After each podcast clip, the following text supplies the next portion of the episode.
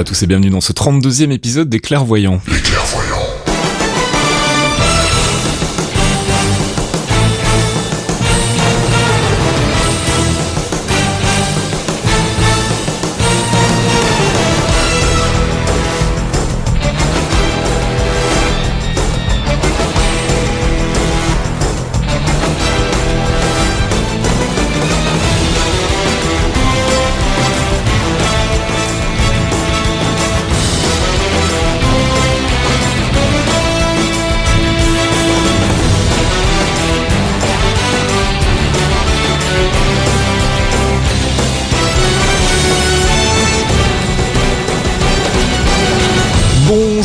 Tous, on se retrouve comme tous les mois euh, bah, pour notre rendez-vous mensuel avec le MCU. Le MCU c'est quoi mon petit Fox? Le MCU, c'est le Marvel Cinematic Universe qui regroupe tous les films produits par Marvel Studios, les séries Netflix et les séries ABC.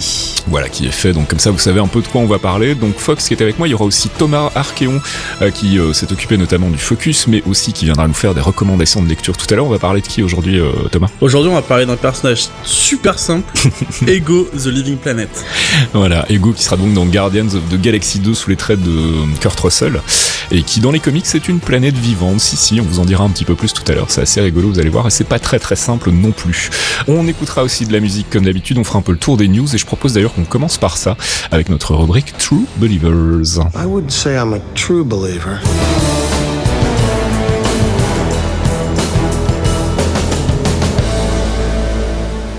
True Believers, notre rubrique news en rapport direct avec le MCU. On commence par une petite info corpo euh, Fox puisqu'on a appris la nomination à un nouveau poste, un poste qui n'existait pas encore, celui de président de Marvel Entertainment. Et euh, celui qui a été nommé, c'est l'ami Dan Buckley. Alors Dan Buckley, c'est un ancien du Creative Committee dont on vous avait déjà parlé. Hein. C'est l'un des, des membres du Marvel Creative Committee où il y avait euh, Joe Quesada, Brian Michael Bendis. Et euh, Alan Fine aussi, donc c'était un peu le quatuor qui servait d'interface entre euh, Ike Le, le grand patron de, de Marvel Entertainment, et euh, bah, les divisions euh, Marvel Studios à l'époque où ils étaient encore sous sa tutelle, et euh, la division télé donc de Marvel. Il a été nommé donc à cette place a priori donc pour faire lui aussi tampon entre Perlmutter et le reste de Marvel Entertainment. Donc c'est un peu lui qui prend les rênes du truc, si j'ai bien compris, et euh, Perlmutter lui il va juste être là pour signer les chèques en gros. Ah, ce serait bien de tamponner une bonne fois Perlmutter. Depuis le temps qu'on vous en parle, on a ras-le-bol de Monsieur Perlmutter. Alors justement, les impacts sur Marvel Studios, bah ça va aller très vite, il y en a pas a priori, puisque bah en gros, euh, Il y a Marvel, Feige de l'autre côté. voilà, Marvel Studios continue de dépendre de Disney, donc n'a plus d'interaction, en tout cas hiérarchique avec Marvel Entertainment. Et euh, pour ce qui est des rapports euh, bilatéraux entre les deux les, les, les, deux euh, structures, en fait, bah, si c'est Dan Buckley qui fait le tampon, vu que c'est un proche de Perlmutter a priori, ça risque pas de changer grand chose au niveau du dialogue. Donc bah voilà, on voulait quand même vous l'annoncer, même si ça a finalement peu d'impact sur le MCU. Une deuxième chose dont on voulait parler très vite pour vous dire qu'on n'en parlera pas, c'est les licences qui ont été annoncées donc jeux vidéo entre Marvel et Square Enix. Donc a priori donc un lancement de plusieurs licences sur un univers partagé. C'est marrant, j'ai déjà entendu ça quelque part. Mais là en l'occurrence, il y aura absolument aucun lien avec Marvel Studios une fois de plus puisque c'est Marvel Entertainment qui va gérer tout ça. Il parle d'ailleurs de, de, de créer un tout nouvel univers, une toute nouvelle narration, une toute nouvelle histoire avec les personnages qu'on connaît. En gros, ils vont refaire exactement ce qui s'est fait au Cinoche, c'est-à-dire créer une franchise à part entière en s'inspirant des comics et donc en la faisant évoluer cette franchise dans euh, différents, euh, avec différents personnages. Euh, on sait pas encore trop qui sera à l'affiche, mais euh, ma main a coupé que ça sera quand même très très proche de ce qu'on peut voir pour le moment au ciné. Donc voilà, tout ça pour vous dire qu'on n'en parlera pas, tout simplement parce que ça ne concerne pas Marvel Studios directement et euh, encore moins le MCU. Euh, Marvel Studios toujours, Disney devrait normalement diffuser deux nouveaux trailers pendant le Super Bowl, le Super Bowl qui a lieu bah, dimanche, nous on enregistre là ce jeudi et si tout va bien vous écoutez l'épisode le vendredi.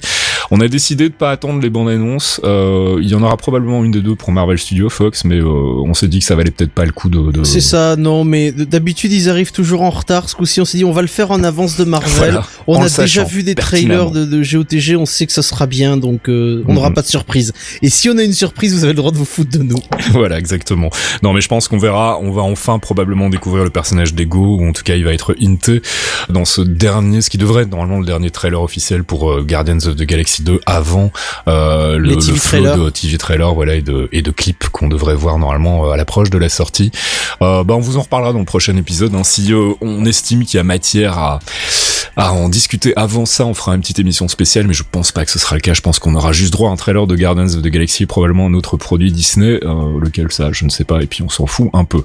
Doctor Strange, euh, l'ami euh, Stéphane Serretti, qui était déjà responsable de euh, la direction des effets spéciaux, qui est responsable des effets spéciaux maintenant chez Marvel. En fait, c'est un peu lui qui chapeaute tout ça. Il s'est occupé notamment de la franchise, enfin du premier, euh, du premier Guardians of the Galaxy. Il a bossé aussi sur Ant-Man. Il a été nommé au César pour euh, sa participation Aux Oscars. à- aux Oscars, pardon. Oui, oh là là, la gaffe. Il a été nommé aux Oscars, donc effectivement pour Doctor Strange, hein, c'est plutôt cool. Et euh, là, il va prendre la tête des effets spéciaux sur Ant-Man and the Wasp.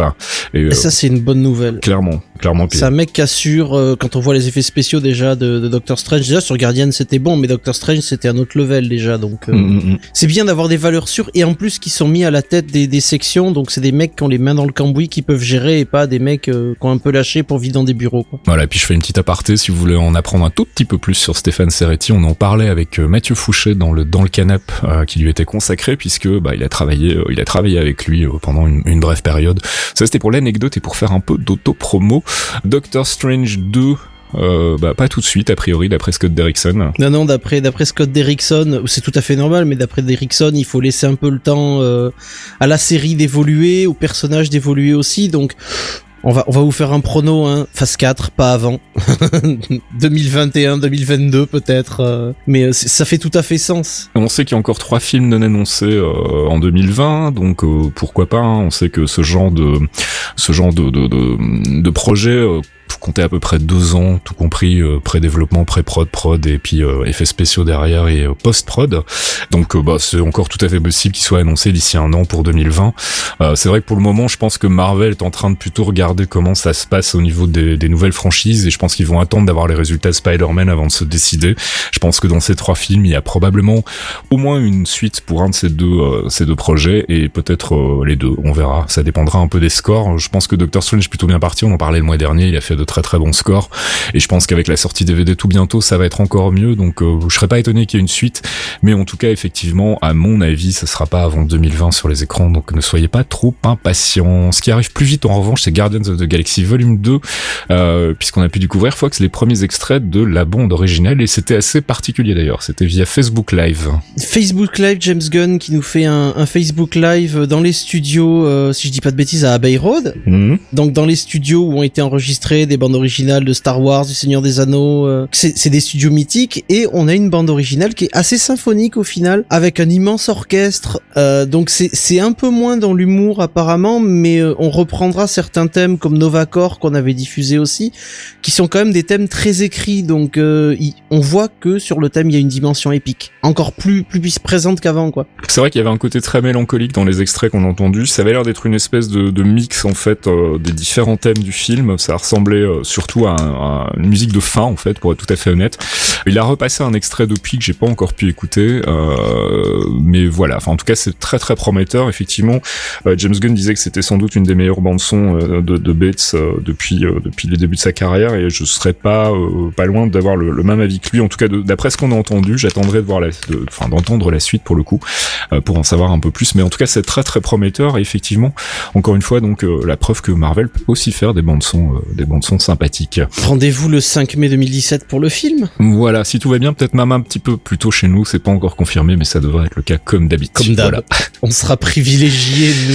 Black Panther, on a deux infos. Euh, D'abord, le tournage euh, commence. Euh, il va commencer, en tout cas tout bientôt, là, dans, dans quelques jours. Et a priori, il y aurait donc une grosse partie qui serait tournée en Corée du Sud.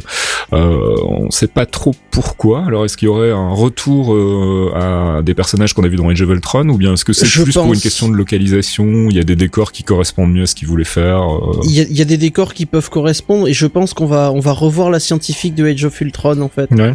Le Euh, je docteur, pense- euh, le docteur Shaw. Docteur Show. ouais. Euh, je pense qu'on va la retrouver parce qu'il y a il y a des liens technologiques et je pense que la machine ayant servi à créer notre ami euh, Vision Mhm. avec ce corps de remplacement permettait de transférer des consciences et de modifier des consciences aussi pourrait peut-être servir pour essayer de soigner Bucky à un moment peut-être qui devrait être peut-être le point central de la guéguerre et de l'invasion euh, du pays de Black Panther le, Wakpan- le Wakanda Ça pourrait être aussi un- un- une porte d'entrée pour développer le personnage de euh, de Alors, puisqu'on sait donc c'était la deuxième news que Andy Serkis a, a re-signé pour le film, donc il sera euh, il sera au générique. Alors on ne sait pas trop encore si ce sera un, un, un bad guy mineur ou si ce sera le big bad du film, mais en tout cas on en avait déjà parlé quand on a fait euh, son son focus. Euh, le personnage de Claw a une forme euh, sous forme de son en fait, il évolue sous forme de son à un moment dans les comics. Euh, ça pourrait être effectivement un point de passage par le, le cradle, hein, le, le truc qu'on avait vu pour euh, qui se passe mal par exemple et qui fait qu'il est transformé plutôt que d'être transformé en corps solide, être transformé en corps, euh, je sais pas comment dire, acoustique. Euh, oui, ouais, encore purement acoustique, parce qu'il est, il est fabriqué, il est, il est constitué entièrement de vibrations sonores, donc ça Mm. pourrait être super intéressant. À voir donc, et puis confirmation aussi au générique de la présence de Martin Freeman, qu'on avait déjà pu voir dans un tout petit rôle dans Civil War. Apparemment, il reviendra euh, dans Black Panther, probablement aussi pour un petit rôle. Je doute que ce soit un rôle plus important. Euh, ça, c'est donc le 16 février 2018. On a encore un petit peu Eh le temps de encore voir un venir. an. Ouais, tout à fait. Avengers Infinity War, là aussi le tournage a commencé. Euh, on a des nouvelles confirmations de casting. Je pense qu'on va en voir tomber régulièrement jusqu'à la, à la sortie du film.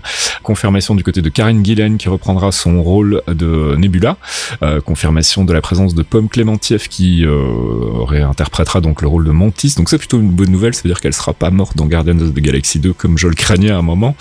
Et Sean Gunn était euh, sur le tournage aussi. Alors a priori pour faire du motion capture pour Rocket Raccoon, mais qui sait peut-être qu'il reprendra aussi son rôle dans dans Guardians of the Galaxy, son rôle de Ravager, de Ravager. Je sais jamais comment on dit en fait, Raven, Ravager. Les ravageurs. En français, c'est les ravageurs, donc. euh, Ravageur donc euh, on verra. On verra quand on aura euh, quand on aura plus d'infos mais en tout cas plus on avance et plus ça se confirme. On a aussi des nouveaux euh, acteurs qui débarquent sur le tournage et notamment quelqu'un qui a fait pas mal le buzz en annonçant sa présence sur le tournage d'Infinity War c'est Peter Dinklage. Pourquoi Fox? Pourquoi est-ce que tout à coup on s'emballe sur internet? Ah bah parce que Peter Dinklage, c'est le, le, le plus petit des grands acteurs, certes, mais il pourrait avoir le rôle de Pipe de Troll ou de Modoc.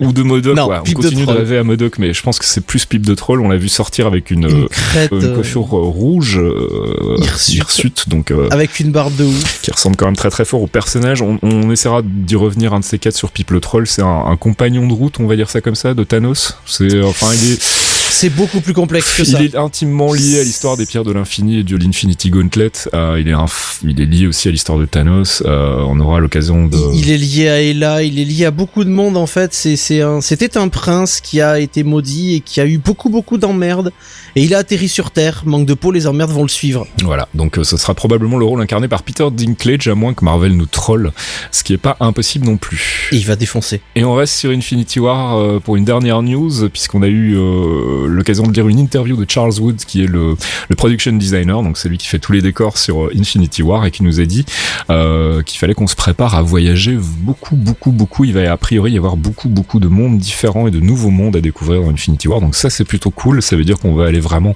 aux quatre coins de l'univers et qu'on va se balader un peu partout pour euh, récupérer donc ces fameuses pierres de l'infini et le gant de l'infini.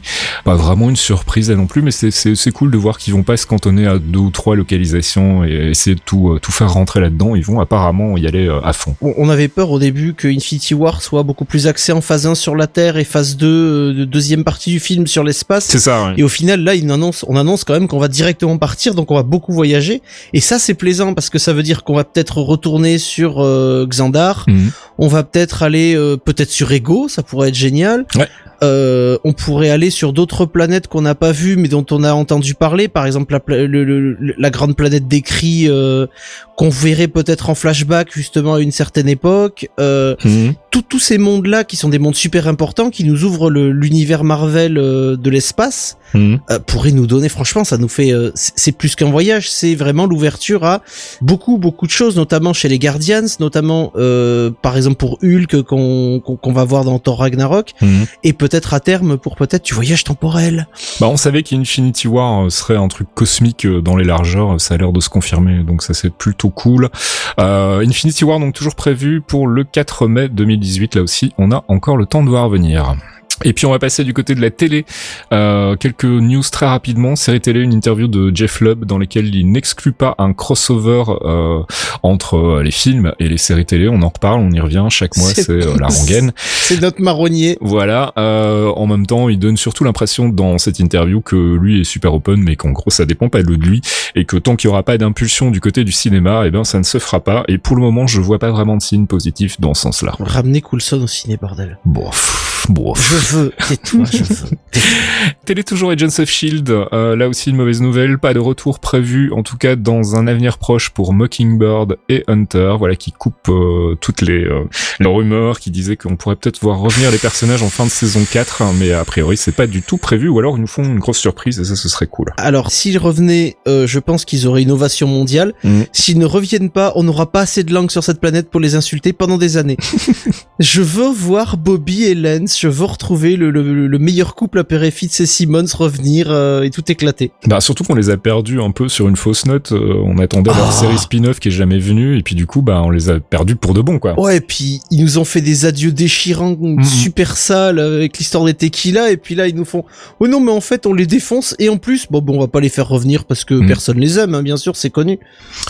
Alors, série télé toujours, euh, les Defenders, on a appris que le personnage de Big Bad, qui serait incarné par Sigourney Weaver, sera a priori une nouvelle création pour les télés, un personnage qui s'appelle Alexandra. Alors, est-ce que c'est un red herring, comme c'était le cas avec Hydra dans Agents of S.H.I.E.L.D., hein, où on nous fait croire que c'est autre chose, et puis finalement c'est quand même bien un truc des comics, ou est-ce que ce sera vraiment un nouveau personnage créé spécialement pour la télé? Euh, Si c'est la deuxième option, je suis un peu surpris, et j'avoue être même un petit peu déçu.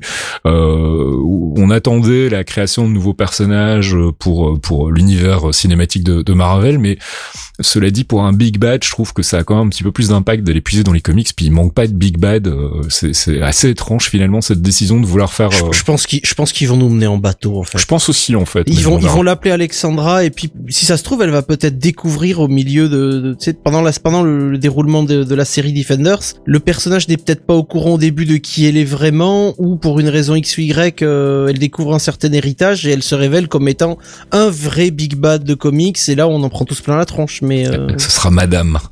Madame Hydra ouais toi aussi non, non, non, Madame non, Hydra pas, pas Madame Non Hydra, Madame. C'est Madame, hein, l'espèce d'é- d'équivalent féminin de Modoc. hein. Oh putain, s'appelle? Modam, Modam. Modam. Non, c'est Modam. Madame, ah non, putain. non, s'il te plaît, non, non, non. Là, par contre, je dis non. Une énorme tête de Sigourney Weaver flottante. Ah, comme s'il était déjà pas assez flippante quand elle était en rogne, quoi. Bref, on verra donc Alexandra a priori. Si euh, on a plus d'infos dans les mois qui viennent, on vous en reparlera. On espère la rentrée 2017. Peut-être. C'est sorti, en tout cas prévu en 2017, sans plus de précision pour le moment. Du côté de la télé, toujours Runaways et Clock and Dagger. Euh, les tournages officiels commenceront le 13 février simultanément. Donc Runaways qui sera la série coproduite par Marvel Television et Hulu, Hulu, comme on veut. Et Clock and Dagger qui passera, elle, sur euh, la division familiale, l'ancienne ABC Family, dont j'ai encore oublié le nom, mais c'est pas très grave. Euh, là, il y a eu des nouvelles de casting, puisqu'on a nos deux héros. Il s'agira de, des acteurs Olivia Holt et Aubrey Joseph, euh, qui vont donc euh, incarner les personnages de Cloak and Dagger, tout simplement. Euh, clairement, vu le casting et vu ce qu'on sait déjà sur le projet, on s'oriente vers un truc qui va essayer de singer les productions de la CW. C'est clairement, clairement, ils partent sur une série intonation Flash. Teenage. Peut-être Ouais. pas totalement teenage parce que Flash a fait une belle remontée, tu vois, mais euh, Hmm, ouais, avec, ça va être par contre, je suis désolé de le dire, mais ça va être encore la série de la bogosité avec du schlung schlung schlung, des barres en métal, des, torses huileux, des, des, des, des belles gosses. euh, C'est, c'est, un choix, c'est un bah oui. choix. Bah, c'est comme ça qu'il faut aller chercher la CW en même temps. hein. C'est un, un peu leur terrain de chasse. Ouais, ouais, voilà. Oui, il y a que comme ça que tu peux y aller. Vrai. Et puis dernière news sur les Inhumans, ce projet un peu étrange qui euh, apparaît dans les séries Agents of Shield, devrait voir le jour au cinéma mais on ne sait plus trop, qui finalement va arriver en télé sur IMAX aussi euh, à partir du mois de septembre. Le tournage va commencer à Hawaï a priori en juin. Euh, les deux premiers épisodes vont être réalisés par un réalisateur néerlandais que je ne connais pas qui s'appelle Roel Rijn. Euh, voilà, comme ça vous savez tout ce que nous on sait. Euh, pour le reste, a priori, on part toujours sur la famille royale. Donc hein, j'avais émis un certain doute dans l'épisode précédent en disant que j'étais pas sûr. A priori, c'est bien confirmé. Donc on va partir de, la famille royale et on en discutait tout à l'heure en antenne notamment avec avec Archeon qui qui avait l'air de dire que c'était probablement le, le, projet ciné qui était reconverti en, en, projet télé et que pour le moment ils n'avaient pas encore annoncé la chose officiellement. Mais ça y ressemble quand même effectivement de plus en plus parce que si la télé le reprend la famille royale Inhumans, je vois pas trop ce qu'il leur reste pour en faire un film derrière. Là c'est mort pour le ciné, donc ça veut dire que c'est mort pour Abouliné. Et oui, dommage. C'est la fin des news et on va faire une première pause musicale. Jarvis, drop my needle.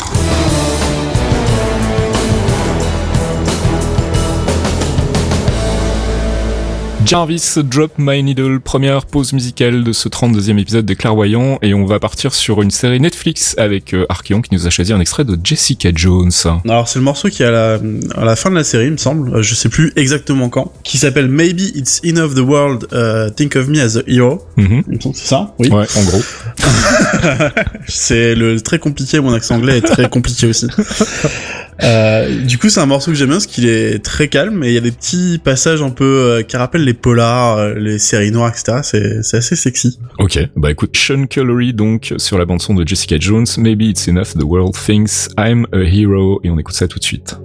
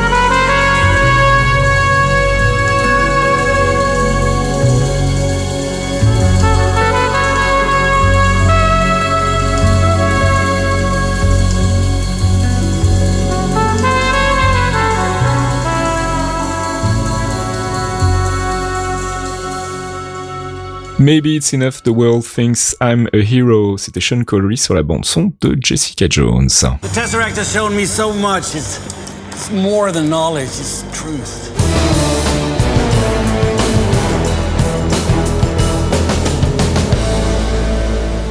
Avengers, c'est pas l'or, c'est notre séance récap, théorie crafting et spéculation. Alors, euh, je voulais qu'on fasse deux choses ce mois-ci, c'est faire un premier point sur la timeline du MCU. La raison pour laquelle j'ai envie de faire ça, c'est parce que j'ai euh, revu Doctor Strange, il est sorti en, DVD screener. Oups, je, je viens d'avouer que je faisais du piratage. c'est mal. Voilà, donc je voulais le revoir avant euh, pour vérifier deux trois trucs, dont notamment en fait la, la, la temporalité du film par rapport au reste du MCU. Et en fait, il se trouve que ben nous on pensait à la base que c'était bien étalé sur les trois phase, en fait, ça commence vraiment en phase 3 puisque le, le, le on voit juste avant la scène de l'accident en fait une plaquette, euh, un hommage qui a été rendu ou un diplôme, je sais quoi, au Doctor Strange qui est c'est un prix, ouais, un prix qui est, qui, est, qui est, signé de 2016, enfin qui est daté de 2016. Donc clairement l'accident a lieu soit pendant, soit un peu avant, soit un peu après Civil War, mais donc c'est plus ou moins dans la même temporalité. Du coup, bah ça se tient parce qu'en fait, euh, si on revoit Doctor Strange au début de, de Ragnarok, Ragnarok se situant euh, plus ou moins fin 2017 2017. Ça laisse un an en fait entre, même plus, ça laisse deux ans en fait entre sur sur toute la durée du film. Donc c'est relativement crédible par rapport à son apprentissage. Il a passé minimum un an euh, euh, avec euh, The Ancient One pour apprendre. Donc donc ça se tient. Mais c'est vrai qu'on pensait que ça aurait commencé plus tôt en fait. Ben moi je pensais aussi que c'était beaucoup plus tôt. On a remonté, on a remontré parfois plusieurs fois pour essayer de voir où, où était la Stark Tower, comment elle était, quelle époque était faite.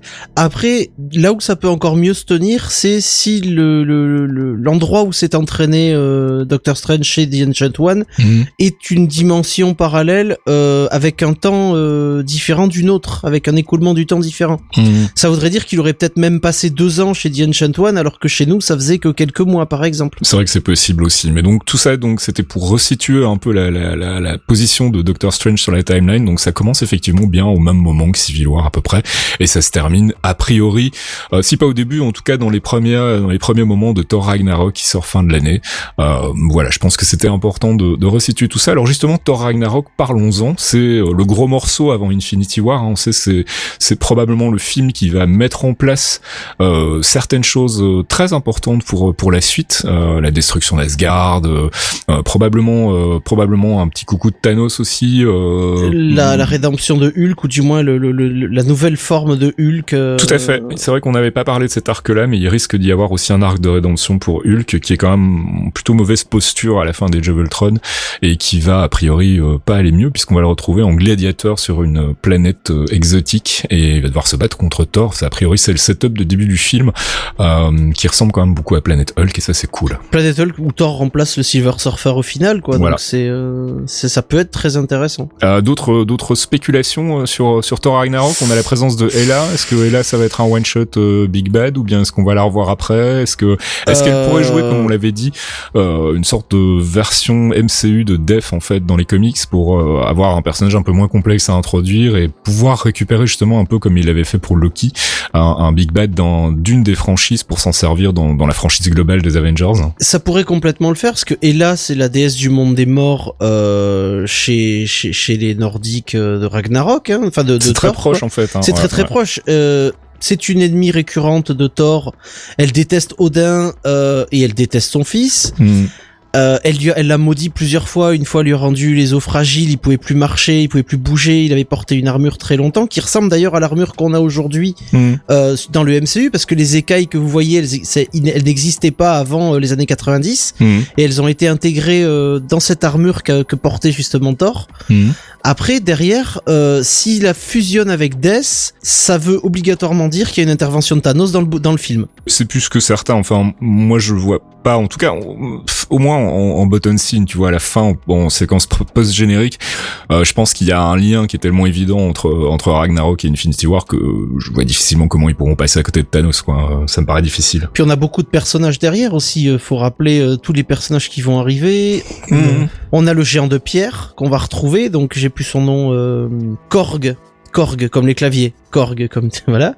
On a le Grandmaster, euh, donc c'est quand même assez complexe parce que on est sur un setup où on retrouve Grandmaster et Korg qui viennent d'univers entre guillemets différents mais qui sont inclus dans Ragnarok en même temps que Planet Hulk, en même temps que ce World War Hulk. C'est là que moi vraiment le, point qui m'intéresse, c'est de voir comment on va travailler sur Hulk mhm. et comment comment réviser cet arc immense de Hulk qui est Planète et après World War Hulk, mhm. parce que World War World War on peut pas l'avoir puisque on peut pas avoir Hulk qui revient sur Terre pour défoncer tout le monde. Non, non, mais je pense que Planet Hulk, c'est vraiment, c'est ce qu'on disait la dernière fois. Euh, comme ils ont plus les droits en fait euh, de distribution, que c'est Universal qui a les droits, ils savent que s'ils veulent faire un film solo Hulk, en fait, ils sont obligés de passer par Universal. Manifestement, ils ont pas envie, ou en tout cas, ils arrivent pas à s'entendre avec Universal. Du coup, bah, comme ils peuvent continuer à faire des films avec Hulk en tant que personnage dans une autre franchise, bah, je crois que c'est la meilleure, c'était la meilleure option, c'était de se dire, ok, on va, on va récupérer une partie d'un arc sympa de, de, de Hulk dans les comics, on va l'intégrer dans Thor Ragnarok. Ça fera un bon premier acte à mon avis. Donc ça, ça c'est à mon avis la, la, la, piste qui a été choisie et c'est pour ça que je pense qu'on verra pas de sitôt des, des, films solo Hulk en tout cas tant qu'ils ont pas euh, réglé leur petite misbrouille avec euh, avec Universal. Alors les pierres de l'infini, on sait que ça va avoir un rôle central dans Infinity War. On sait qu'il nous en manque toujours une, c'est la pierre de l'âme, euh, Soulstone. Mhm. Alors il y avait une, une, théorie qui circulait à un moment autour des initiales en fait des différentes des différents objets qui renferment les pierres et qui s'avéraient épeler Thanos. Jusqu'ici ici, ça c'est confirmé. Euh, il reste une lettre qui est le C'est. H. Euh, alors il y a plusieurs pistes. Hein. On pense à Ella, euh, forcément. Ouais. On pense aussi à Emdal, qui pourrait être un réceptacle à une pierre de l'infini, ce qui expliquerait ses pouvoirs. Ouais. Ça pourrait être intéressant. Et on, Enfin, ses on- pouvoirs, les pouvoirs d'Heimdall ont été, lui ont été donnés par Odin. Il le dit dans le premier, dans le deuxième Thor. Hmm. Après, est-ce qu'Odin a pas caché la pierre en lui, Mm. en en faisant le gardien? Ça pourrait être aussi, enfin, ce sera pas forcément le réceptacle en début de film. Hein, ça pourrait par exemple être aussi la, la pierre de l'infini, euh, la Soulstone pourra être chez euh, le Grand Master par exemple, puisqu'on Ouais. sait qu'il y avait une, une course à la collectionnite euh, avec euh, le collecteur justement.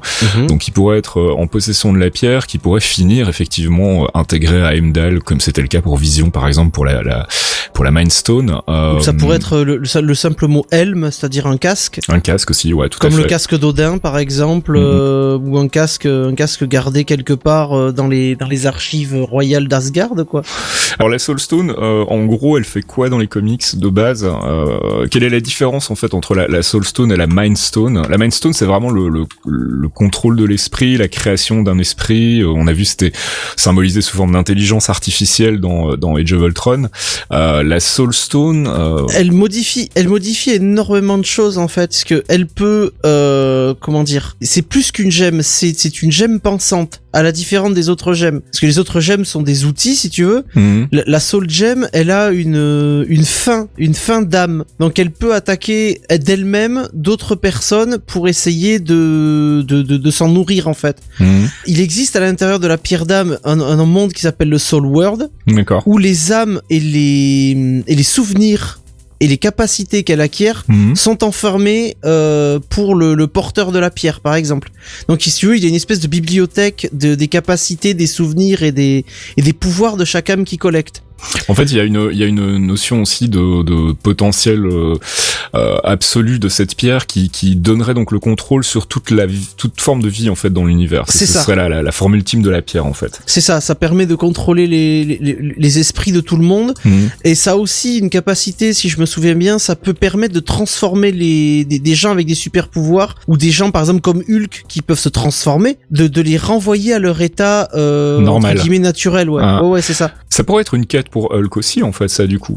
Ben, Ça pourrait être une quête pour Hulk Pour Banner, qui chercherait, oui, hein. pour Banner qui chercherait à se guérir. Hmm. Mais s'il passe son temps Hulk, Hulk refuse complètement de, de, de disparaître. Donc, euh, à moins que leur conscience émerge, soit merge, euh, soit fusionnée Hmm. directement et que là c'est Banner qu'elle contrôle. Si Banner perd le contrôle, euh, jamais il reverra la pierre. euh. Et puis il y a aussi euh, une notion importante avec la, la Soulstone, c'est qu'elle permet de, de voler des, des pouvoirs, de voler des, des, des Mhm. habilités d'autres, d'autres, des capacités d'autres personnages, enfin héros.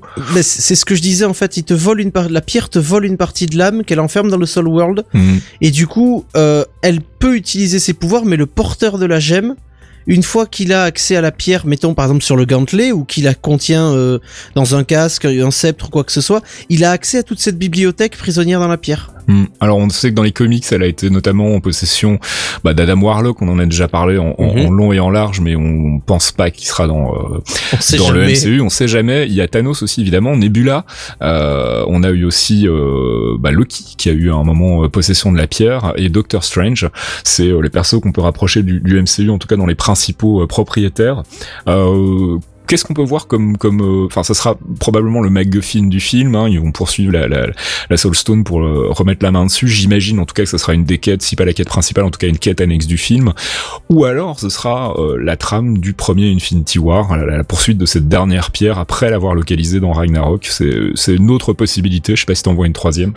J'avoue, je suis, euh, je, je- suis un peu dubitatif sur ce sur ce truc-là parce que je me dis comment on va pouvoir récupérer. Bon, déjà, on n'a pas Warlock, ça va être compliqué, hein, parce que. Mais Il y a, y a Ayesha en fait qu'on va découvrir dans les, les Guardians euh, volume 2 et qui Oui. est donc la, la, la moitié de Warlock en fait en quelque sorte en résumant. C'est ça, c'est c'est une moitié lumineuse de Warlock qui pourrait, oui, qui pourrait complètement faire la blague. euh, de là à revoir après une fusion, mais quand même, enfin, c'est, je sais pas, j'ai envie de, j'ai pas envie que la pierre elle soit rattachée, tu vois, à un, un personnage un peu Marissou Mhm. et qu'on se retrouve avec euh, avec un gros dône derrière en se disant bon ben voilà, maintenant toutes les pierres sont là, la dernière a été récupérée un peu à l'arrache, maintenant c'est l'heure de la bagarre. Mhm. J'ai envie qu'ils construisent un peu la récupération de la pierre comme avec Doctor Strange et l'œil d'Agamotto Mhm. où on avait les mises en garde petit à petit et petit à petit il a appris à utiliser ses pouvoirs. Donc euh, c'est ça qui pour moi c'est ce qui serait le plus intéressant. Moi, je le vois bien euh, en, en poursuite de la pierre Ragnarok, hein, et ensuite dans Infinity War, on commencerait par un scénario à la Illuminati, c'est-à-dire euh, tous les les principaux super-héros, donc en gros les Avengers hein, de, de la franchise MCU, qui se réunissent pour se dire bon ben voilà, on a les six pierres, maintenant il faut qu'on les planque quelque part ou qu'on fasse en sorte qu'elles tombent pas dans les mauvaises mains. Et Talam, c'est à ce moment-là qu'arrive Thanos avec ses gros sabots et qui décide de foutre le boxon euh, dans la première partie d'Infinity War et je vois bien encore une fois Infinity War se terminer sur un ton un petit peu aigre-doux euh, en mode euh, bah, on a perdu des gens, on a perdu les pierres et maintenant c'est le bordel et Thanos va se rappliquer dans la deuxième partie et cette fois-ci ça ne rigolera plus.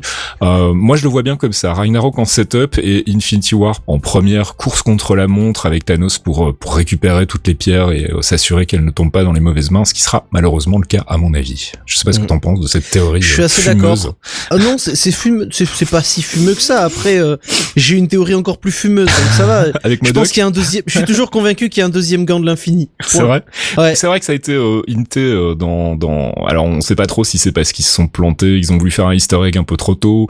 On sait que le, le gant de l'infini apparaissait dans le premier Thor, euh, qu'il est donc a priori toujours à Asgard euh, et il y aurait un deuxième gant dont serait euh, dont Thanos serait en possession. Et ouais. Euh, Et main droite et main gauche. Est-ce que c'est pour rattraper un petit easter egg malheureux? Est-ce qu'il y a vraiment un deuxième gant de l'infini? Parce que euh, du coup, ça veut dire qu'il y aurait quoi? Six pierres d'un côté et quoi de l'autre? Je sais pas trop. Donc euh, c'est oui, c'est un peu bizarre cette histoire de deux gants. Bah, il y a, y a deux pierres, il y a deux pierres de plus qui existent dans le, le Marvel Universe euh, ailleurs, c'est-à-dire dans les jeux et dans dans d'autres comics. Il y avait la Ego Stone, enfin Mhm. la Ego Gem Ouais, et la Rhythm Gem. d'accord. C'est, ce sont des Infinity Gems qui sont apparus, tu vois, dans, dans Super Hero Squads euh, Mhm. et des et Marvel Hero Squad et l'autre c'était, euh, bah, c'est pareil, c'était ces Super Hero Squad Show à l'époque. Mhm. Et du coup, euh, ça, ça pourrait être, euh, tu vois, les deux, je suis en train de vérifier, c'était Cersei, Nemesis, Odeni, Thanos et Loki, Enchantress et Thanos dans les possesseurs. Mhm. Donc ça serait Thanos qui aurait déjà des pierres avec des réceptacles ou des trucs et ça lui suffirait pour essayer de récupérer les autres après. Moi, ce que je me dis, c'est que, enfin, ça correspond pas en fait au, au visuel qu'on a vu euh, de Thanos avec le gant, où il y Mhm. avait que six pierres pour le coup. C'est ça. Mais effectivement, s'il y a un deuxième gant avec deux pierres supplémentaires, je sais pas. J'ai l'impression que ça va commencer à complexifier un peu les choses euh, inutilement.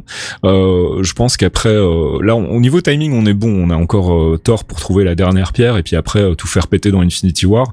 Donc je vois pas trop où seraient introduits ces autres pierres, machin. Euh, effectivement, comme tu le dis, elle pourrait être inter- introduite dans dans le premier Infinity War. Mais j'y crois moyen.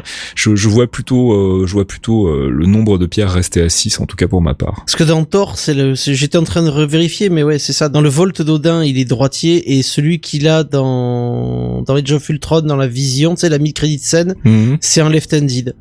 Ok. Eh ben, écoute, on, on, on en saura plus, j'imagine, quand on va commencer à avoir des premières euh, premières images. Le tournage vient tout juste de commencer, donc c'est encore un peu tôt. Ragnarok, ben, en- j'espère un trailer euh, d'ici quelques mois quand même. On- le film sort en novembre. euh, Euh, bah non, mais non, mais trailer, tu batailles pas. C'est euh, c'est D23 et euh, et notre Comic Con ouais, tout à habituel. fait. hein. Donc le juillet. avec euh, euh, juillet, juillet, mi-juillet, fin juillet, et puis euh, et puis tous les panels qu'on va devoir décortiquer pour vous, ça va être du bonheur. Mhm. Et puis peut-être l'arrivée de Warlock. Arrête, ça fait deux ans que je dis ça et ça fait... on attaque, on aura attaqué la troisième saison. Si j'attaque la troisième saison avec un focus Adam Warlock, je meurs. bon voilà qui termine cette séance de théorie crafting. Euh, bah, j'espère que on aura exploré un peu toutes les pistes auxquelles vous, vous aviez pensé aussi. Si vous en avez d'autres, n'hésitez pas à nous les, les communiquer en venant faire un petit tour sur le, le forum de Geekzone, euh, venir en discuter avec nous. On a un long long trait de Marvel MCU. Euh, n'hésitez pas à venir euh, bah, à ramener votre science pour utiliser le titre d'un autre Mais podcast aujourd'hui, toi. Ouais, je C'est beau, full ça. autopromo. N'hésitez pas donc à passer et à venir euh, discuter avec nous des, des développements possibles dans le MCU pour cette euh, phase 3 qui s'annonce quand même plutôt sexy. Jarvis, drop my needle.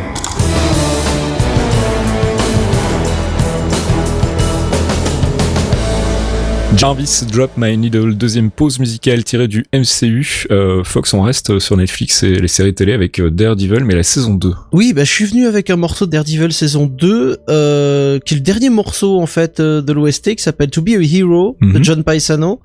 C'est un morceau assez cool et ça nous rappelle bien que il faut être un héros certes, mais il y en a un dernier qui arrive dans un mois, un certain Iron Fist. Et j'en peux plus d'attendre, j'avoue, j'en peux plus d'attendre. Bon, bah, on va écouter ça tout de suite, donc tiré de la bande-son de la saison 2 de Daredevil, To Be a Hero, John Paisano.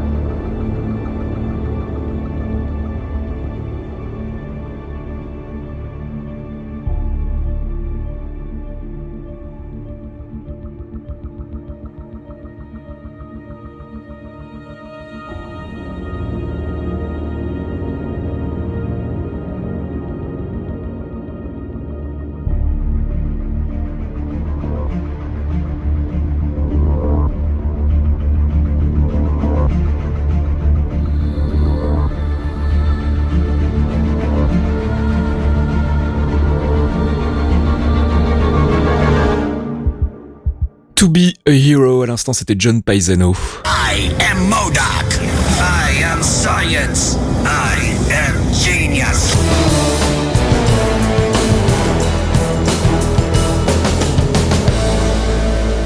I Am Science euh, Modoc qui est euh, bah, plus présent dans dans les clairvoyants que dans le MCU, euh, ce qui nous, qui rappelle que c'est l'heure de faire un focus, un focus sur un personnage, une organisation, un art des comics. On essaie de vous en apprendre un petit peu plus sur l'univers euh, parfois un peu compliqué à comprendre des comics, euh, surtout quand on vient des films où c'est relativement cousu de fil blanc. On a, euh, on avait envie de vous en parler parce que ça fait un moment que, que James Gunn le tease et on, on se demande un petit peu à quoi s'attendre et vous allez comprendre assez pourquoi. On voulait vous parler d'Igo, The Living Planet, la planète vivante, qui est un, personnage assez barré des comics, hein, qui a été euh, bah, créé par les incontournables Stanley et Jack Kirby, mon, mon petit Fox, hein, et qui sont apparus il y a quand même un petit moment déjà en 66. C'est ça, dans 60 en 1966, dans le Thor numéro 132. Et c'est une période où euh, Kirby en fait dit qu'il est, euh, il est quoi, il est fasciné par l'espace et que du coup il a envie de lancer un truc un peu barré euh, euh, en mode, euh, allez cette fois-ci on y va, on sniffe un bon rail de coke et euh, on se lâche. C'était, c'était la, faut, faut rappeler qu'en 66, c'était la période de la conquête spatiale aux États-Unis. C'était euh, l'ouverture, l'ouverture de la conquête spatiale entre les Américains et les Russes, un des nouveaux possibles, euh, le- les lancements des programmes de conquête de la Lune. Donc ouais, il y a une envie de Marvel de, de se lancer dans le dans le spatial plus que dans le cosmique du coup. Enfin, Bah, ils avaient, c'était le, c'était, c'était le Space Age Mythology. Ils l'ont lancé pour suivre entre guillemets le, le, le- les, les élans culturels qu'il y avait à l'époque aux États-Unis. d'accord. C'était c'était extrêmement prégnant à ce moment-là. C'était euh, tout le monde voyait l'espace, les voitures volantes. euh, on voyait l'homme vivre sur la lune en 2010, tu vois. euh, c'est alors C'était propice habite- à l'époque. alors que là maintenant on a juste envie d'aller vivre sur la lune pour éviter Donald Trump. C'est ça. Mais c'est une autre histoire. Alors Ego à la base, euh, c'est un, un personnage donc c'est une planète euh, qui va euh, qui qui qui, qui est dotée de raison en fait, si j'ai bien compris. Voilà, c'est ça. Dans sa toute première origine, Igo est une planète qui va évoluer totalement différemment des autres corps célestes de sa galaxie.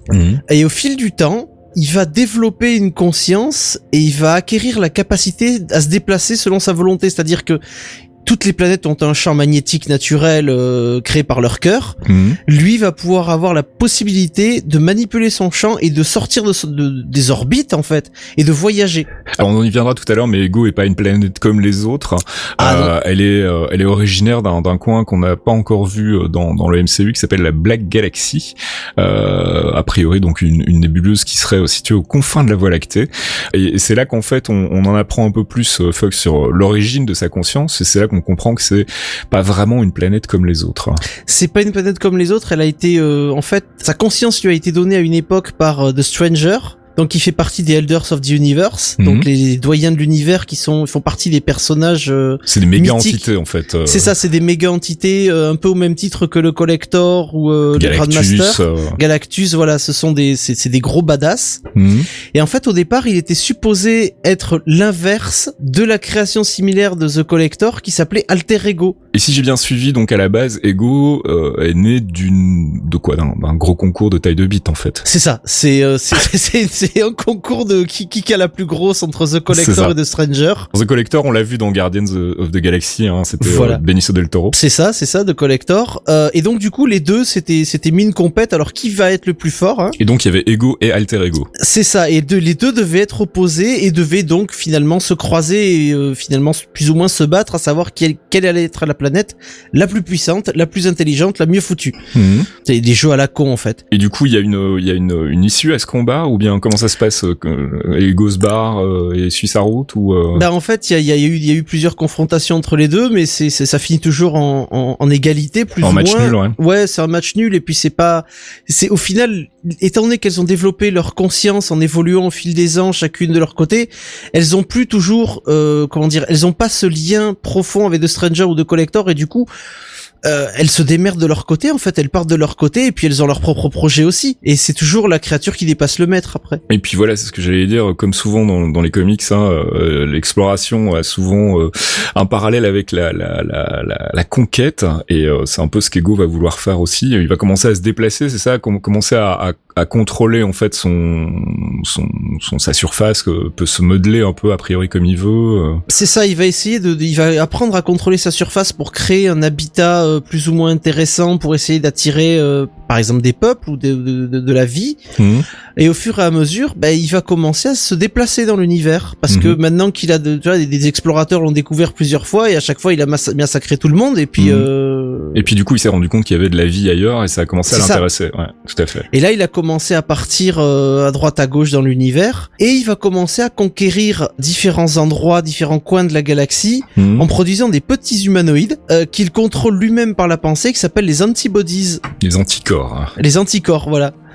Et donc ces antibodies, bah, ils vont ils vont lui servir de de comment comment dire de scout, de de- de- d'explorateurs eux-mêmes, Mhm. tu vois, et ils vont petit à petit euh, aller un peu partout dans la galaxie, lui faire ses repérages pour savoir ce qu'il va avoir au menu en fait. Et là, ils vont rencontrer un Avenger. Et ils vont tomber sur Thor. Mhm. Thor va se fâcher, il va lui défoncer la tronche à coups de marteau et de foudre, et Igo va retourner euh, les, les satellites entre les jambes dans la Black Galaxy. Les satellites entre les jambes, c'est très bien ça. Je cherchais un truc, j'ai trouvé que ça. Mais c'est ça, il, il va le renvoyer dans la Black Galaxy en mode bon maintenant t'arrêtes les conneries et il va lui Mm. fracasser la tronche à coups de marteau. Le combat est vachement bien en plus. Il va, il va y avoir une rencontre avec Galactus aussi. Ah oui parce que Galactus le dévoreur de monde, Bah oui. euh, il va croiser Ego. euh, il va et là, vouloir en faire se- 104 heures. hein. C'est ça. bah il y a toujours plus gros que toi dans la chaîne alimentaire de Marvel. Et du coup, euh, c'est Thor qui va revenir et ce coup-ci il va considérer que c'est un trop grand danger de laisser Ego se, se laisser bouffer Mhm. et donc il va l'aider en échange d'une seule chose. Tu ne mourras pas dévoré par Galactus, je vais t'aider à chasser Galactus, on va le repousser, Mhm. mais tu devras accueillir des réfugiés sur ton sur ta surface en fait. Mhm. Il va accepter le deal et manque de peau, il va laisser passer quelques temps et il va dévorer tout le monde. Ah. Toute la vie qu'il y avait sur la planète euh, que Thor avait ramenée, il va consumer tout le monde. Alors ensuite, il, y a un- il va croiser la route d'un explorateur qui va, euh, qui va en subtiliser une partie, si j'ai bien compris. Mais c'est ça, un mec qui s'appelle Tananail, qui est de race rigélienne, donc euh, un truc, un mec qu'on connaît pas. Hein, c'est c'est le, c'est un pécor random de l'espace qui a fait de la merde encore un. C'est un rôle pour Sylvester Stallone, quoi. Oh, oh, c'est méchant. Ça serait Ah, bien, c'est méchant. Tanana, Non. non Non. Stallone, il est déjà dans les Novacor, Ah. il est bien. Et donc, euh, Tanana, il va simplement lui voler un morceau. C'est ça, il va lui voler un morceau pour terraformer de nouvelles planètes pour son peuple et, et l'étudier tout simplement parce que pour lui c'est une mine, une mine scientifique. Mhm. Le problème c'est que le fait d'avoir prélevé un morceau d'Igo va le rendre complètement fou, c'est-à-dire qu'Igo va perdre les pédales parce qu'il lui manque un morceau, Mhm. il va commencer à faire de la merde et là il va retomber sur Galactus qui va le punir d'une autre manière parce qu'il a compris que Thor allait le redéfoncer donc euh, il va pas aller l'attaquer mais il va lui coller un propulseur sur son pôle, sur un de ses deux pôles. Il va lui coller une roquette au derche et il va l'envoyer le plus loin possible et il- en l'obligeant de à suivre les, les trajectoires euh, une trajectoire qui évite tous les corps habités. Donc en fait, il, il est condamné avec un propulseur dans le dos à évoluer dans l'espace sans voir personne. C'est un exil en somme.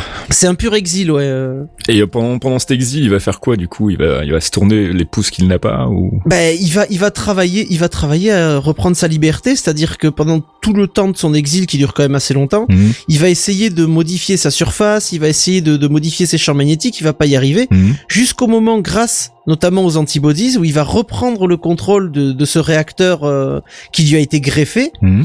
Et ça va lui servir à se déplacer plus vite. et c'est là qu'il bah, c'est là qu'il va faire demi-tour en fait et qu'il va, reven- qu'il va revenir. Et il pensait trouver son assaillant sur Terre. Donc euh, il va foncer droit sur la Terre, il va tomber sur les Fantastiques Forts en fait. Ah. Et eux, ce qu'ils vont faire, ils vont pas batailler, tu sais, qu'ils sont pas fins généralement. Mhm. Euh, ils vont le repousser et le propulser directement dans le Soleil pour les intégrer. D'accord. Donc Ego va exploser. Euh, tous ces morceaux euh, vont être éparpillés un peu partout et ils vont se regrouper au fur et à mesure Ah, comme un Terminator. euh, comme un Terminator, comme un T1000, tu vois, mais là c'est des, c'est des pastilles, euh, des, des morceaux de, de, de pierre au lieu d'être du métal liquide. Mhm. Il va se reconstituer plus petit et très affaibli et il va redevenir égaux et il va repartir pour de nouvelles aventures en fait. Et il va rejoindre les Elders of the Universe avec en tête un seul plan, c'est tuer Galactus et si possible buter le reste de l'univers aussi en fait. C'est ça, euh, c'est c'est encore un coup où il a fait de la merde avec les Elders of the Universe, c'est-à-dire que les Elders ils sont pas forcément toujours très très cool, hein, va le dire. Ils sont très puissants, mais les mecs, ils ont pas beaucoup de considération pour tout ce qui vit. Ouais. Et donc, ce plan visant à détruire Galactus et l'univers connu, ben, va, ça va être de bouffer un peu tout ce qui passe, y compris Galactus. Mhm. Et ils vont être arrêtés par le héros de Galactus, le Silver Surfer, qui va être aidé de Mantis, dont les pouvoirs psychiques vont, vont sacrément servir à redresser un peu les vices de, de Ego, en fait. Alors on sait que dans le film Mantis sera lié à Ego, on sait que a priori la version de Mantis qui existe dans les MCU habite ou en tout cas a habité pendant une période sur Ego. Donc il y a une Mhm. relation entre les deux déjà. Alors est-ce qu'elle sera euh, adaptée euh, justement de, de- de cette manipulation euh, qu'on a pu voir dans les comics ou pas, on, on sait pas trop encore. Et je voulais juste encore parler d'une chose, c'est que tu, tu disais tout à l'heure qu'Ego avait la possibilité de d'adapter sa forme en fait euh, et de prendre notamment forme humaine en fait, comme on pourra le voir dans le MCU puisqu'il sera incarné par un acteur dont on a déjà parlé qui s'appelle Kurt Russell, qui va incarner donc euh, Ego mais en forme humaine. Euh, c'est un truc qu'on retrouve dans les comics aussi ça ou bien c'est vraiment une invention du MCU C'est, c'est un truc euh, assez anecdotique qu'on a vu dans les années 70-80 euh, sur un arc un peu bordélique, mais oui, il peut prendre forme humaine du coup. Euh, ça n'a pas été revu depuis parce que c'était pas intéressant. Mhm. Mais pour le coup, ça fait sens dans le film de le retrouver en forme humaine où c'est beaucoup plus pratique à gérer. Alors question subsidiaire justement par rapport à ça, et là on rentre un petit peu dans le theory crafting, mais c'est aussi à ça que servent les clairvoyants. Euh, Ego en version planète dans le film, t'y crois, t'y crois pas? C'est quand même très très kitsch en fait. Hein, euh. Ouais, c'est, c'est super kitsch, mais j'y crois, j'y crois à mort parce que ça peut être vraiment très intéressant de voir euh, Russell se arriver en forme humaine, essayer de faire ses petites affaires et d'un coup se révéler en tant que Living Planet euh, où il y aurait une giga baston. Et qui ne dit pas que la séquence du trailer où on voit le petit Groot avec la bombe en criant n'est pas justement à l'intérieur d'Ego de Living Planet. Et ça, ce serait ouf. C'est possible. Moi je vois ça comme comme une bataille d'ouverture dans l'acte 1, mais ça pourrait aussi effectivement, j'y avais pas pensé. Ou ça pourrait être complètement eux qui savent pas qui défonce Igo et du coup Igo qui s'est regroupé en petites shards euh, et qui reprend forme humaine pour aller se venger Hmm. parce qu'ils ont encore fait de la merde. C'est aussi possible. Alors pour en terminer avec l'histoire d'Igo, en tout cas euh, survolée, on- on- il y a aussi une connexion avec euh, les Novacor dont on a parlé le mois dernier. Oui, c'est ça, c'est-à-dire que on l'avait dit le mois dernier, après la destruction de, Xandar, euh, Ego va accueillir les, les nouveaux Novacor qui vont recréer une ville qui s'appelle New Xandar. Et donc, pendant les événements de, de War of Kings, Igo va corrompre le World Mind afin de recruter un nouveau Novacor pour conquérir le, le peuple des Shi'ar Mhm. et prendre le nom de New Xandar en fait. D'accord. Alex Rider, donc le, le nouveau Nova, Mhm. le, le dernier Nova, va mettre, va mettre fin à ses plans et va euh, conserver la planète comme base jusqu'à ce qu'Ego reprenne conscience en fait. Parce que là, il est là, c'est, il était inconscient en fait, il était tombé euh, raide. Ça pourrait être une fin aussi au film Guardians of the Galaxy 2, hein, euh, cette destruction euh, de Xandar à laquelle on a déjà échappé dans le premier mais qui pourrait se confirmer dans le deuxième, euh, et où Ego finalement soit de son propre gré, soit euh, soit contraint et forcé, pourrait effectivement devenir la, la nouvelle Xandar en fait, et ça pourrait être une fin assez poétique finalement à, à- à ce film, puisqu'on sait aussi que dans le film euh, Guardians of the Galaxy Volume 2, Ego sera le père de Peter Quill, ce qui est pas du tout le cas dans les comics, hein, ça c'est une première, c'est une invention pour le MCU. Oui. Donc il va y avoir un relationnel très fort entre ce personnage et le personnage de de, de Star Lord, même si euh, on sait que ce sera probablement plus conflictuel qu'autre chose, mais ça pourrait justement être une, une fin chouette au film, une espèce de sacrifice d'ego qui euh, prendrait euh, du coup euh, sous son épaule de manière imagée les habitants de Xandar qui seraient qui seraient sans planète à ce moment-là. Enfin, je sais pas ce que t'en penses, je trouve que ça se tient. Ça pourrait être intéressant, oui, ça pourrait être vraiment intéressant. Après, je sens qu'ils vont se foutre sur la gueule puissance 1000, quoi. C'est c'est évident. t'as Kurt Russell, tu peux pas ne pas te battre contre Kurt Russell quand il est dans un film. C'est un honneur, quoi. T'es là pour ça. On va parler en, en vitesse de quelques caractéristiques de, de, de Ego dans, dans les comics. En tout cas, c'est une planète qui est relativement petite. Ah, c'est un planétoïde qui fait 6500 km de diamètre, donc c'est pas très très gros hein, par rapport à la Oui, Terre qui en fait 40. Non. C'est pas c'est pas très grand. Il a un problème sur sa personnalité, c'est que la conscience qui lui a été euh, instillée par The Stranger est extrêmement égocentrique, d'où le nom en plus d'Ego, Mhm. mais très dominatrice aussi. Du coup, c'est en partie pour ça que il, a pas forcément obéi aux ordres de va affronter Alter Ego Mhm. et, euh, et fait la merde, ce qui ne pense qu'à lui en fait. Donc il pense qu'à prendre en fait le, le, le contrôle de d'autres formes de vie, bien depuis qu'il a appris que qu'elles existaient.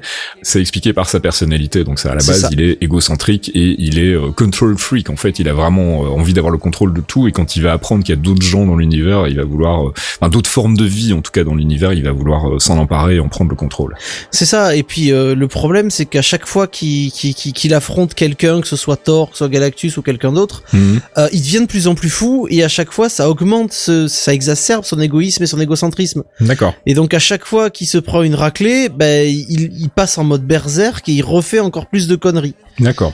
C'est c'est un gros problème quoi. Euh, Par contre, il a il faut, il faut bien se dire que le ce sera certainement différent dans le film, mais euh, le, le Igo en tant que personnage de comics, il a aucun problème à tuer et, et bouffer tout ce qui passe, que ce soit des planètes, des gens, euh, des animaux, des peuples, n'importe qui. C'est ça. Il, il bouffe même les gens qui vivent à sa surface s'il en a besoin. Quoi. C'est ça, c'est Ouais. ça. Alors du côté euh, physiologie, quand euh, quand euh, que- comment ça fonctionne en fait Igo, on le disait tout à l'heure en ouverture du focus, c'est pas une planète comme les autres en fait. Euh, elle a une croûte terrestre certes, mais euh, c'est pas tout à fait la même chose qu'une planète normale entre guillemets. Le, le terme Igo de Living Planet est, est très à propos parce que c'est vraiment une planète vivante dans le sens où sa croûte terrestre fonctionne comme notre propre peau en fait. Mhm. Il, par contre, il peut la terraformer, la modifier pour euh, pour pouvoir euh, y créer de la vie, du moins de la flore et ce genre de choses, Mhm. pour que pour pouvoir héberger des gens et ensuite s'en nourrir. Mhm. Et à la différence des autres planètes qui ont un noyau solide et tout ça, son centre euh, a l'équivalent d'un cerveau. D'accord. Donc il est il a vraiment il a vraiment moyen de réfléchir, de penser. C'est un véritable être sentient en fait. Et en plus de ça, il peut utiliser ce cerveau pour euh, pour faire des attaques euh, psychiques et psioniques en fait. Oui, c'est ça. Il a les, il a les pouvoirs. Bah, déjà, les attaques psioniques, on en a parlé tout à l'heure. Ce qui peut, déjà, il contrôle les antibodies, Mhm. mais il peut aussi asservir euh, des planètes entières et euh, avec des pouvoirs psioniques, euh, il a du repel, enfin des, des, des, des comment dire, des, des psionic blasts, c'est-à-dire des, des, Mhm. des grandes vagues psioniques qui peuvent carrément détruire des, des, flottes entières euh, et tout raser sur le sur son passage. C'est une sorte de Death Star en fait. C'est une des stars vivantes, mais euh, 20 ans avant l'invention de la Death Star, quoi. Alors il a aussi euh, il a aussi un frère, on en a parlé tout à l'heure. hein. Enfin un frère, c'est c'est quoi? C'est Alter Ego. euh, C'est Alter Ego, ouais. qui a été créé donc par le collector et euh, on le disait tout à l'heure donc c'est une haine qui est née en fait de c'est qu'on les on les est forcés en fait à s'affronter et donc bah comme il a jamais réussi vraiment à gagner j'imagine qu'il en a gardé du, du un certain ressentiment il a aussi une lune à un moment donné dans les comics Oui, Hit de Selfish Moon, donc la, la, la, lune la- égoïste, lune égoïste, qui va être, qui va jouer l'égoïste et qui va se séparer de lui, d'accord et elle va devenir folle parce qu'elle va, elle peut pas rester seule. Parce que du coup, bah, c'est, un peu, c'est un peu tout le monde, il est fou en fait. Ok Il y a personne qui est, qui est stable dans cette histoire. Voilà, on vous l'avait dit, donc c'est un personnage vraiment bien bien barré. Euh, on sait que dans, dans Guardians of the Galaxy 2, on aura probablement une bonne partie de ce tempérament égocentrique et, et, et dominateur euh, en, en- dans les traits de, de Kurt Russell. Ça me paraît relativement évident. C'était euh, le bon acteur pour ça. Après, est-ce qu'on aura droit aussi à le vo- voir Ego évoluer sous forme planétaire, euh, planétoïde? En tout cas, ça c'est euh, ça c'est en- encore un truc qui est pas très très clair. Je sais pas. Moi, je, je- ça me ferait marrer. Je pense que Marvel en est capable. Ils ont déjà bien montré qu'ils étaient capables de faire des trucs euh, des trucs bien barrés. Et si c'est bien fait, ça peut être vraiment intéressant. Le fait d'avoir choisi Russell pour jouer un perso barré, ça va être encore, euh, ça va être Voilà. encore divin, quoi. Mais bon, moi, je suis, je suis fanboy. On espère qu'on vous aura aidé à y voir un petit peu plus clair sur le personnage euh, bien curieux et bien étrange qu'est Ego, la planète vivante. On vous fera des recommandations de lecture tout à l'heure concernant Ego et en attendant, on va faire une dernière pause musicale. Jarvis, drop my needle.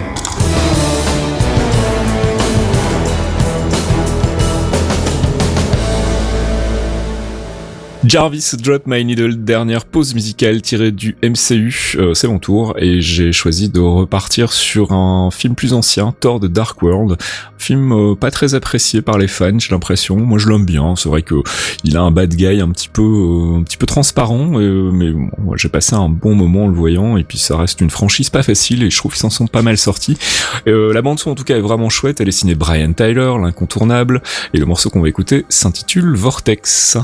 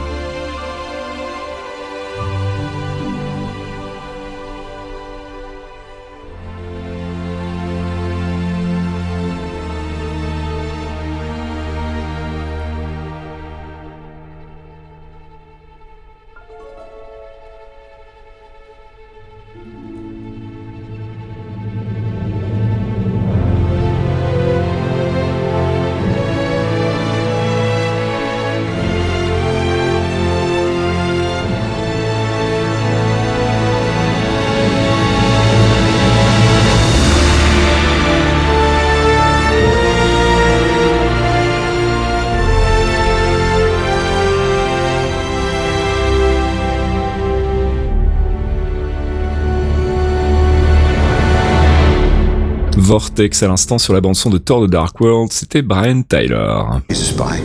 He's the spy. His secrets have secrets.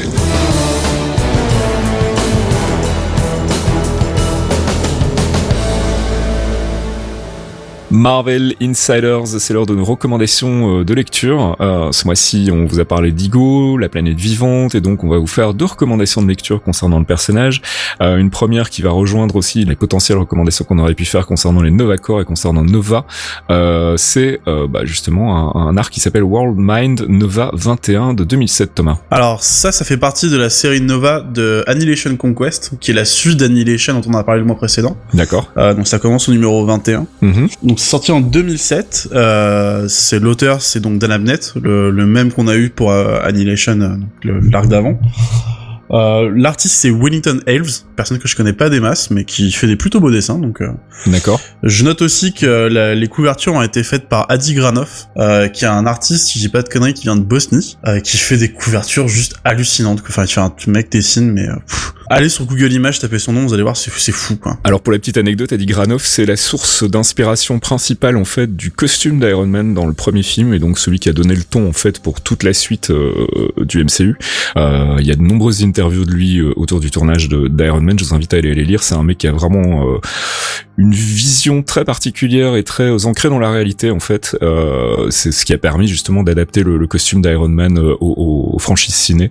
Euh, voilà, ça, c'était pour la petite anecdote sur Adi Granoff. hein. Je fais une inception d'anecdotes. c'est lui qui avait dessiné euh, l'arc Extremis, qui a servi de base justement pour le film de Favreau. Tout à fait. Donc c'est peut-être pour ça qu'il y a le lien, euh, le lien entre les deux est assez fort, quoi. Enfin, il fait du taf de fou, allez vérifier. Et qu'est-ce qui se passe pour Ego donc dans cet arc-là? Alors du coup, c'est justement le passage dont on parlait dans le focus où Ego euh, décide d'aller foutre sur la tronche au, au Shire. Mhm. Euh, il a rien trouvé de mieux pour le faire que de prendre le contrôle, enfin plutôt de corrompre Worldmind, qui est le super ordinateur du, du Nova Corps. La super mémoire en fait. euh. Voilà, c'est ça. Euh, afin de monter sa petite armée personnelle de Nova et pour aller bah, tabasser de l'alien. D'accord. Euh, Il y a donc euh, Alex Rider qui va pas franchement être d'accord et qui va essayer de on va appeler ça une lobotomie au mieux qu'on puisse faire une lobotomie à une planète pour essayer de reprendre le contrôle de, de New Xandar en fait. Avec une case magnifique, on voit Ego se propulser à travers l'espace en violet avec une étoile de Nova sur le front qui est juste absolument merveilleuse. Voilà, donc ça c'est Worldmind Nova euh, 2007. On vous filera bien sûr le lien sur euh, Geekzone. Et puis un deuxième marque, c'est Astonishing Thor. Astonishing Thor, c'est une série qui est sortie en 2011, euh, qui est en 5 volumes, disponible en trade paperback. Mhm, Euh, donc qui a été écrit par euh, Robert Roddy, qui était dessiné par Mike Choi. mhm. Mike Choi qui fait un super travail de- d'illustration sur, enfin ses dessins sont juste, pour moi il y a deux, les deux meilleurs dessins c'est Olivier Coipel, les Français Cocorico et donc Mike Choi qui fait un dessin de fou. Mhm. Euh, donc l'histoire de l'arc en fait c'est que euh, on a des, des grandes tempêtes euh, gigantesques euh, qui se produisent sur Terre. Et donc euh, Thor qui se dit bah ces tempêtes viennent pas de moi donc je vais aller voir un peu ce qui se passe se rend compte qu'au final à peu près autour de l'orbite de la Terre il y a deux planètes qui se mettent sur la tronche qui sont donc Ego et son frangin Alter Ego euh, qui sont là bah, pour euh, régler en fait euh, ce qui est à leur origine le combat entre le Stranger et le Collector savoir qui qui a le plus gros pénis cosmique et donc du coup on a une confrontation entre Thor qui essaye de, de jouer le médiateur entre les deux euh, pour éviter que ça fasse ça finisse trop mal quoi On en apprend un peu plus donc du coup sur euh, sur l'origine d'Ego et sur l'origine d'Alter Ego. parce que comme on dit sur le focus il y a une première origine où Ego en fait est dans la Black Galaxy et développe lui-même sa conscience Mhm. qui a été redcon à ce moment-là en fait pour dire non c'est c'est effectivement le, le Stranger qui lui a transmis cette conscience Mhm. pour faire un, un concours en fait avec une, la même création du côté du collecteur. D'accord. Donc ça c'est Astonishing Thor et c'est un arc de 2011 donc euh, on vous filera là aussi les liens sur euh, sur la news Geekzone pour que vous puissiez aller lire tout ça tranquillement. Merci Thomas. Bonne lecture. LPD, il y a une lettre pour vous Tenez, bonne bourre Pauvre con, hein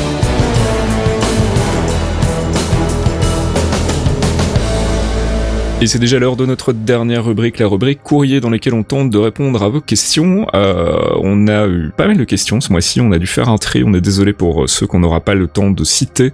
On en a choisi trois. Euh, la première nous vient de Seb sur Facebook qui nous dit « Petite question d'auditeur que je veux vous poser depuis 15 épisodes. D'après vous, est-ce que l'absence des X-Men et des Fantastic Four dans l'MCU n'a pas contribué à la réussite des films pour le grand public? Moins de films à prévoir, un roster de départ plus simple à mettre en scène, moins d'interactions complexes c'est une très bonne question, Seb. C'est vrai qu'on n'a jamais abordé ce, ce, ce point-là, mais effectivement, euh, on dit souvent que dans toute forme de création, en fait, euh, avoir des limites très très strictes, euh, justement, renforce la créativité. Et je pense qu'effectivement, c'est un truc qu'on retrouve, euh, et je le sais puisque je suis en train d'écrire là-dessus pour le moment.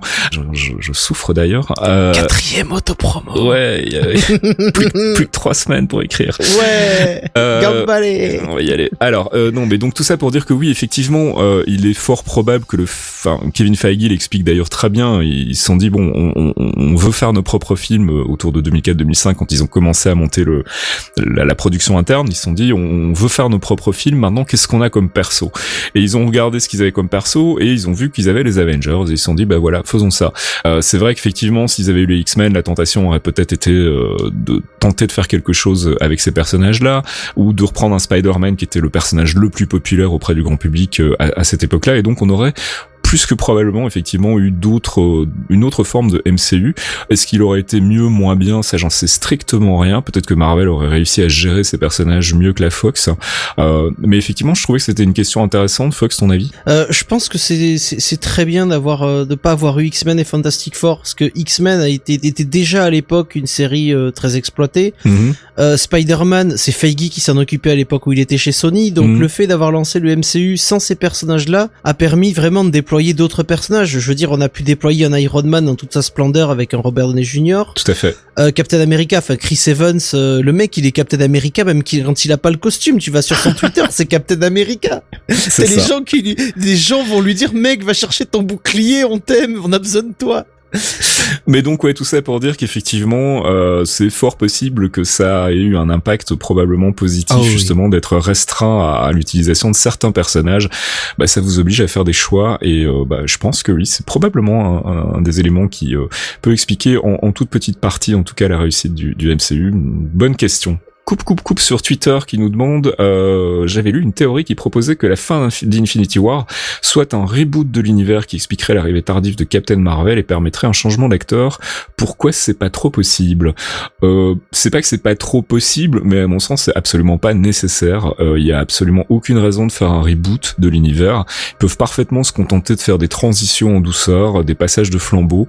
Euh, on en parle régulièrement. On sait que les, les- les acteurs principaux des, des trois premiers, euh, des trois premières phases commencent à arriver tout doucement à la fin de leur contrat, qui va donc probablement y avoir un renouvellement de roster. Euh, mais ça ne nécessitera pas, à mon sens, un, un reboot de l'univers. Ce serait une, une erreur, à mon sens, que d'en faire un, en Non, tout cas, d'un reboot complet, pas- peut-être euh, une dimension alternative, une altération, un retcon de certains trucs par le biais du cosmique ou des, des mondes parallèles, on n'en sait trop rien. Mais ce serait dommage et surtout, je trouve que ce serait vraiment inutile, en fait. Ah bah, ce serait aussi détruire 10 ans, 10 ans qui ont été laborieux à construire. Exactement. Après, oui, certes, euh, comme tu, le penses aussi, il va y avoir des personnages qui vont sauter euh, à un moment. Je pense à Robert Downey Jr., euh, bah, qui vont disparaître de la série parce que euh, besoin de changer l'acteur, parce que le contrat est pas renouvelé ou que le mec en a marre. Mais euh, bon, Chris Evans, il est encore là un petit peu. Euh, Robert Downey Jr., euh, tant qu'il a la frite, il a envie de continuer et euh, je pense qu'il aime ce qu'il fait aussi là-dessus. Mhm. Après, derrière, c'est sûr que on va arriver à 2020 et euh, 2020, les acteurs vont commencer à prendre de l'âge, euh, surtout surtout Robert Downey Jr. Mhm. Donc du coup, oui, ils vont peut-être le changer, mais ils le changeront euh, avec un retcon cosmique ou un truc euh, genre euh, on est allé chercher Tony Stark d'une autre dimension pour sauver l'ancien et ils ont fusionné et puis basta comme ils l'ont fait en en 99-2000 en fait avec la première fusion. Ouais, mais même ça, je pense que c'est pas nécessaire. Tu vois, euh, Robert Downey Jr. peut continuer à avoir une petite participation au film avec un rôle de mentor qui passerait le relais à une nouvelle incarnation d'Iron Man ou bien euh, Oui, ou alors il transférer ça sur caché. un nouveau personnage ou alors il a un fiche caché avec euh, avec Pepper qui sait. Non, Mais là donc, ce serait euh, trop loin. mais donc ouais, non pas de reboot à mon sens, mais en tout cas oui une transition vers de nouveaux personnages, ça c'est certain et ça va être absolument absolument nécessaire. Et puis une dernière question de d'un pseudo que je vais avoir du mal à prononcer qui s'appelle Enculé. Enculé, Enculé. qui, qui, qui est un vieux copain d'un forum qu'on s'est on s'est croisé il y a très longtemps. et qui demande donc est-ce que Fox Monsieur a craqué son PEL chez Collect Sideshow? Euh, Alors, Je ne sais pas. Euh, mon cher Hank, euh, déjà d'une, tu me connais trop bien, c'est sale. Non, je n'ai pas craqué mon PEL. Et pour te dire, je n'ai plus rien acheté chez Sideshow depuis trois ans. Euh, parce que mon pognon est passé dans du matos pour bosser en fait. Mais je pense que si les royalties de mon bouquin l'an prochain tombent et que c'est plutôt pas mal sur les ventes, je risque de me faire peut-être un peu mal avec une Hulkbuster et deux Hot Toys. On verra. Voilà. Pour en, pour en- Hulkbuster, oh my god. pour en savoir plus donc sur les achats de Fox, n'hésitez pas hein, sur Twitter les clairvoyants, sinon dans le forum GZ, on est là pour répondre à vos questions, même Non, mais si y a elles un sont truc en débiles. plus. Il y a un truc en plus, face, c'est que quand on a lancé les clairvoyants, j'avais dit que je parlerais de temps en temps des C'est vrai, figurines et et, on en a plus parlé depuis longtemps. Et, ouais. et on en a pas parlé depuis longtemps, donc je, je préparerai une petite rubrique sur les figurines ou, ou peut-être un petit papier sur GZ justement sur les figurines Hot Toys et Sideshow euh, Marvel. Tout à fait, ce serait une très bonne Ça, idée ça, ça. voilà, je, je vais préparer ça pour pour bientôt. Nickel. Et ben voilà qui termine donc le courrier pour ce mois-ci et par la même occasion, bah, l'épisode numéro 32.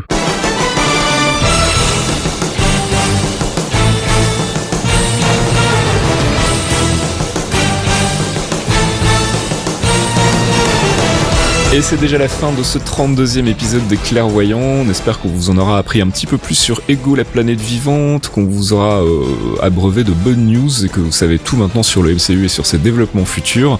On se retrouve le mois prochain. On a un focus qui est prévu sur, euh, sur qui le mois prochain, les gars? Iron Fist, parce qu'on a le, la série Netflix qui arrive, donc euh, on va préparer ça proprement. Pour le reste, eh ben, on vous filera aussi des recommandations de lecture. On vous rappelle que il y a un trade MCU sur euh, Geekzone, que vous pouvez venir participer, donner vos, vos avis, vos théories sur euh, l'avenir du MCU. Il y a quelques dossiers aussi euh, sur le Marvel Cinematic Universe. Il y a un dossier par film, en gros, et puis un dossier sur les séries télé aussi. Et puis on vous rappelle que si vous aimez nos podcasts, n'hésitez pas à soutenir Geekzone via le Patreon. Vous allez sur geekzone.fr, vous suivez le guide et vous mettez la main à la poche, ça fait toujours plaisir. Euh, c'est un peu pour ça qu'on se casse le cul aussi. Donc bah voilà, si vous pouvez nous aider, c'est toujours le bienvenu. On se retrouve pour le 33e épisode début mars et on espère qu'on pourra vous parler du nouveau trailer de Guardians of the Galaxy 2 2. Euh, D'ici là, ben, euh, passez un bon mois de février. À bientôt les gars. À bientôt Fasque. Salut tout le monde.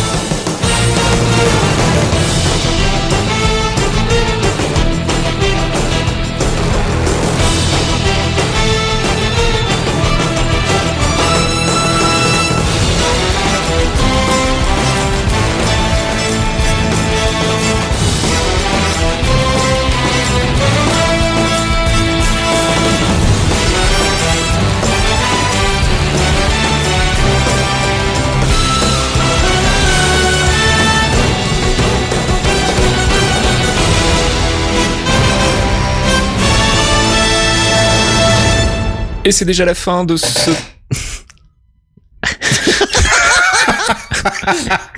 Thomas, t'as ton cul Attends, qui attends, grince. Ne bouge pas, là, attends, attends, attends. Il fait le lapin du métro. Ah, je ne bouge plus, je ne bouge plus. Ah, je suis bien, je suis bien là. Attends. Ah.